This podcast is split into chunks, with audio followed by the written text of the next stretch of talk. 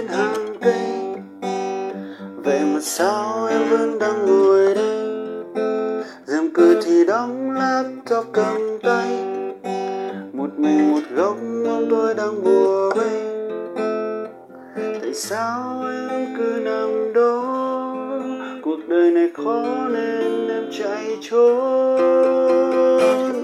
Đừng sợ ánh mặt trời Làm điều gì đó tuyệt vời. Mặt trời vẫn dạng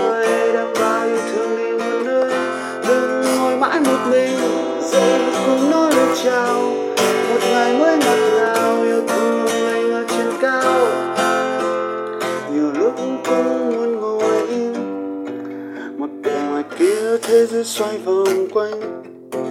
Và rồi giọt nắng khóc trên mặt anh. Ngừng dậy để lau đi những ưu phiền.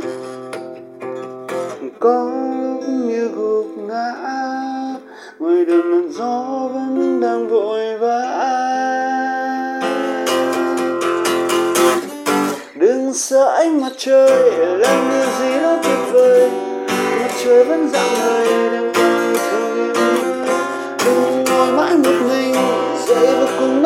mãi một mình dậy và cùng